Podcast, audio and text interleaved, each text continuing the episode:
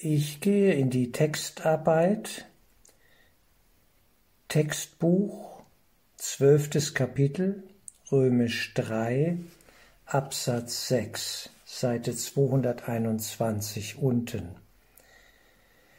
Dich mit dem Ego identifizieren heißt, dich selber anzugreifen und dich arm zu machen. Deshalb hat jeder, der sich mit dem Ego identifiziert, das Gefühl, es sei ihm etwas entzogen.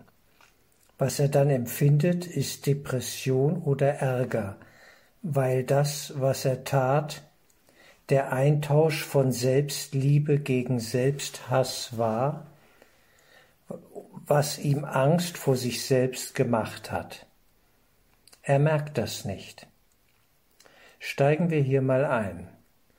Das Ego-Denksystem ist unser Betriebssystem, nach dem wir hier in der Welt der Illusionen funktionieren. Das läuft alles automatisiert ab. Wir befinden uns, so auch unser Empfinden, in einer Welt des Mangels, wo der Kampf um die Ressourcen, um das, was als großer Kuchen hier verteilt wird, ja, äh, ständig wir im Kampfmodus sind, um unseren Teil zu bekommen. Der Kampf ums Überleben. Das ist aus der Sicht der geistigen Welt und unserer geistigen Heimat, ja, gesehen eine Absurdität. Das ist dort überhaupt kein Thema, weil die Fülle im Geist ist und nicht in den Illusionen des Ego-Denksystems. Das Ego funktioniert nach dem Prinzip angreifen und usurpieren und besetzen und vereinnahmen und ja, in diesem Sinne auffressen, könnte man sagen. Ja, wir fressen das auf, was uns zwischen die Finger kommt. Wir nutzen es, wir nehmen es, wir inkorporieren es, um überleben zu können. So unsere verrückte Vorstellung. Dich mit dem Ego identifizieren heißt, dich selber anzugreifen und dich arm zu machen. Wer mit diesem Denksystem identifiziert ist, und das sind wir alle hier, mehr oder weniger in dieser Welt, ja, und das nicht durchschaut hat, der macht sich selber arm, er greift sich selber an. Das unerträgliche Gefühl im Ego-Denksystem ist der Hass, sprich auch Selbsthass. Und Selbsthass wird projiziert auf andere. Der Hass auf den anderen ist zugleich der Hass, den wir auf uns selber haben. Wir hassen uns, was auch unbewusst ist, ja, ursächlich für den Angriff auf Gott, für den Angriff auf die Liebe, dass wir das, was wir eigentlich sind, verneint haben und darunter unter diesen schrecklichen Folgen des Mangels dann leiden.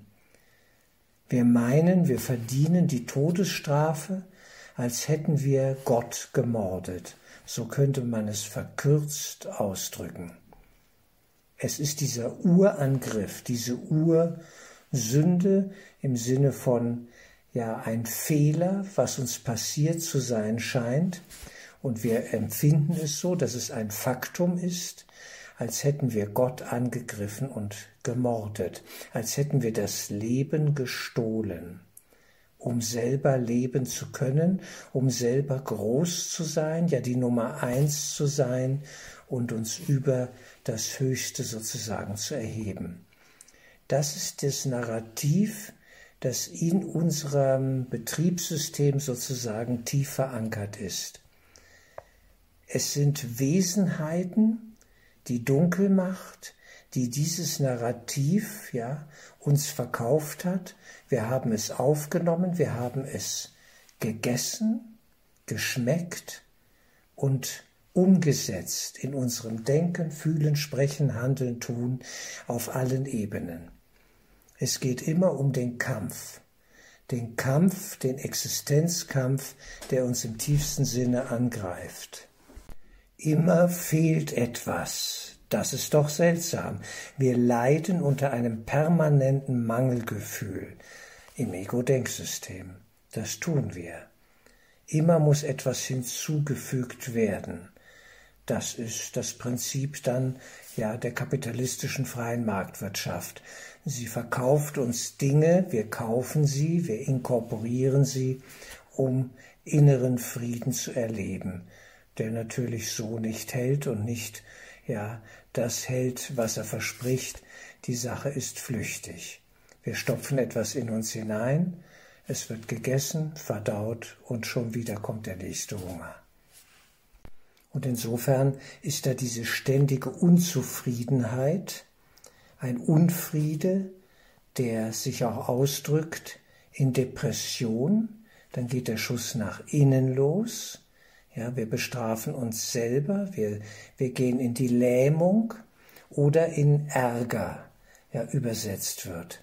Ärger ist dann die Aggression, die sich auf das Außen richtet und hier haben wir es mit der Projektionsebene zu tun. Wir projizieren eine äußere Welt gemäß unseres inneren geistigen Zustandes. Das tun wir. Wir können gar nicht anders.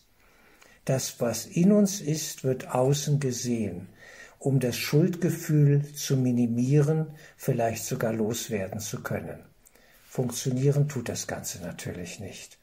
Es bleibt dieser nagende Zweifel, ja, dieser Selbstzweifel und das Gefühl, ich habe doch etwas Schlimmes, Schreckliches hier getan. Ich bin so verstrickt, ja, und das Ego-Denksystem äh, verkauft uns ständig wieder dieses Schuldnarrativ. Der Motor der Welt, des, des, äh, unseres Denksystems in der Welt, der Kernmotor ist Schuld. Die Schuld, Gott ermordet zu haben, das Leben gestohlen zu haben. Das ist untrüglich, das ist so. Deswegen werden auch außen immer zu Schuldige gesucht. Wen kann ich verantwortlich machen für das, was ich hier gerade leidvoll erlebe? Wer ist schuld daran? Wer hat nicht aufgepasst? Wer hat nicht gut genug gesorgt? Wer hat sich daneben benommen? Was auch immer da kommt. Dieser Schmerz ja treibt uns um und diese Wut, die daraus entsteht, dass wir in einer Welt des Mangels und der ja, ständigen Not und Selbstbestrafung in diesem Sinne leben müssen. Wir haben Selbstliebe gegen Selbsthass eingetauscht. Selbstliebe, das Selbst hier groß geschrieben, unser wahres Selbst, welches nun wirklich ja zu lieben wäre und die Liebe verdient und selbst der Ausdruck der Liebe ist, diese Selbstliebe haben wir gegen Selbsthass, dann fallen wir auf die Ego-Ebene, rutschen in diese Abgründe hinab, eingetauscht. Selbsthass ist etwas Unerträgliches und er führt zur Dynamik der Selbstbestrafung oder der Projektion im Außen, dass wir andere Schuldige suchen und sie verfolgen und zur Strecke bringen für ihre Taten und bestrafen. Je tiefer wir in die Ego-Konfrontation gelangen, also im Zweifel, in einem Selbstzweifel, ja, mit uns selbst stehen, desto mehr entwickeln wir auch Angst vor uns selbst. Und das wird eben oft überhaupt nicht wahrgenommen. Ja, wir sind im Konflikt mit uns selbst, das menschliche Herz im Konflikt mit sich selbst. Das ist das große Menschheitsthema. Immer wieder. Und hier steht dann, er merkt das nicht. Ja, diese Selbstliebe gegen Selbsthass einzutauschen. Und dieser Selbsthass, mit dem wir uns selber fertig machen, zerfleischen und andere fertig machen und genauso, ja, am Ende umbringen.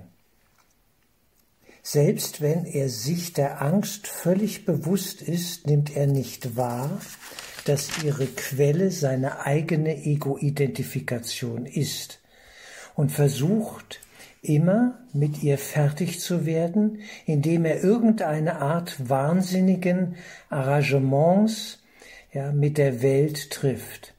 Nicht? Wir machen da so, ja, wir arrangieren uns mit der Welt auf einer Ebene, die das Problem eben nicht lösen kann sondern es garantiert aufrechterhält. Wir gehen da gewisse verrückte Ego-Kompromisse ein und versuchen ja letztlich nicht das Problem zu lösen, sondern es am Ende durch Öl ins Feuer sozusagen aufrecht zu erhalten, damit es gut brennt. Zu merken, dass wir emotional, mental gesteuert werden von einer dunklen Kraft, wäre ein entscheidender Schritt. Und der Punkt ist, wir machen da mit. Das Ego-Denksystem ist etwas, wo wir mitmachen und einsteigen und ihm die Macht über uns geben. Und jetzt geht es darum, im Heilungsprozess diese Macht wieder zurückzunehmen und eigenverantwortlich zu handeln und sich zu entscheiden für das Denksystem des Heiligen Geistes, sprich der Heilung selbst. Das Problem ist der Trick der Projektion. Satz 6 auf Seite 222 oben, er nimmt diese Welt immer als außerhalb von sich wahr, denn das ist für seine Anpassung entscheidend. Er merkt nicht, dass er diese Welt macht, denn es gibt keine Welt außerhalb von ihm, also der Mensch, wir. Wir projizieren Welt, weil es in uns kocht. Und es geht darum, diese Projektion über den Prozess der Vergebung zurückzunehmen, aufzulösen, sich selbst zu vergeben für diese unglücklichste aller Entscheidungen, dem Ego-Denksystem ja zu vertrauen und sich hinzugeben und da mitzumachen, das ist der entscheidende Punkt. Wir haben uns alle schrecklich geirrt. Und am Ende könnten wir sagen, wie gut, wie gut es ist überhaupt nicht so schlimm wie dargestellt. Eigentlich alles ein Wahnsinnstheaterspiel, alles heiße Luft, Ego-Luft, mehr nicht. Da ist nichts, in Wahrheit. Unser wahres Selbst in Christus, in Gott, ist unangetastet, unbeschmutzt, unbefleckt, absolut heil und ganz, nach wie vor. Es geht darum, aus dem Ego-Albtraum aufzuwachen.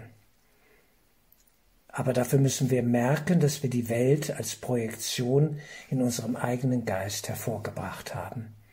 Und hier steht eben, Satz 6, er nimmt diese Welt immer als außerhalb von sich wahr, denn das ist seine, An denn das ist für seine Anpassung ja, diese, dieses Arrangement entscheidend. Er merkt nicht, dass er diese Welt macht, denn es gibt keine Welt außerhalb von ihm. Ideen verlassen ihre Quelle nicht. Der Wahnsinn des Ego-Denksystems hat unseren Geist nicht verlassen. Es gibt kein da draußen, da draußen. Da ist nichts. Es ist alles intrapsychische Projektion, wenn wir es mal so nennen wollen. Es passiert alles in uns. Ideen verlassen ihre Quelle nicht. Es ist ein wichtiger Teil der Heilung, zu durchschauen, dass wir uns identifiziert haben mit dem Ego-Denksystem, mit dem Ego, diesem falschen Selbst, und dass wir wirklich glauben, dass wir das sind. Dazu gehört auch das Konzept des Körpers. Nach dem Motto Ich bin dieser Körper. Und im Kurs wird glaube 46 Mal ungefähr gesagt, ich bin kein Körper. Wir sind Geist, aber wir haben den Geist verleugnet. Wir haben die Quelle, glauben wir zumindest, angegriffen und uns selbst in uns selbst davon getrennt. Gott bleibt davon unberührt, die Quelle selbst tangiert das nicht. Es ist nur ein Albtraum. Und es geht nur um das Erwachen im Sinne von sich zu erinnern, wer ich in Wahrheit bin. Wer bin ich? Die ewige Frage. Was läuft hier wirklich? Was ist der Kern dieses Wahnsinns? Und wer oder was bin ich wirklich? Die Identifikation mit dem Ego ist der Hauptstolperstein, an dem wir alle leiden. Es ist wirklich Wahnsinn wir sind verrückt geworden. Die ganze Welt spiegelt diesen Wahnsinn. Und nur ein jeder Einzelner kann diesen Wahnsinn in, im eigenen Geist beenden mit der Hilfe der göttlich-geistigen Welt. Darum geht es. Dies erstmal als Teil 1, Teil 2 wird folgen.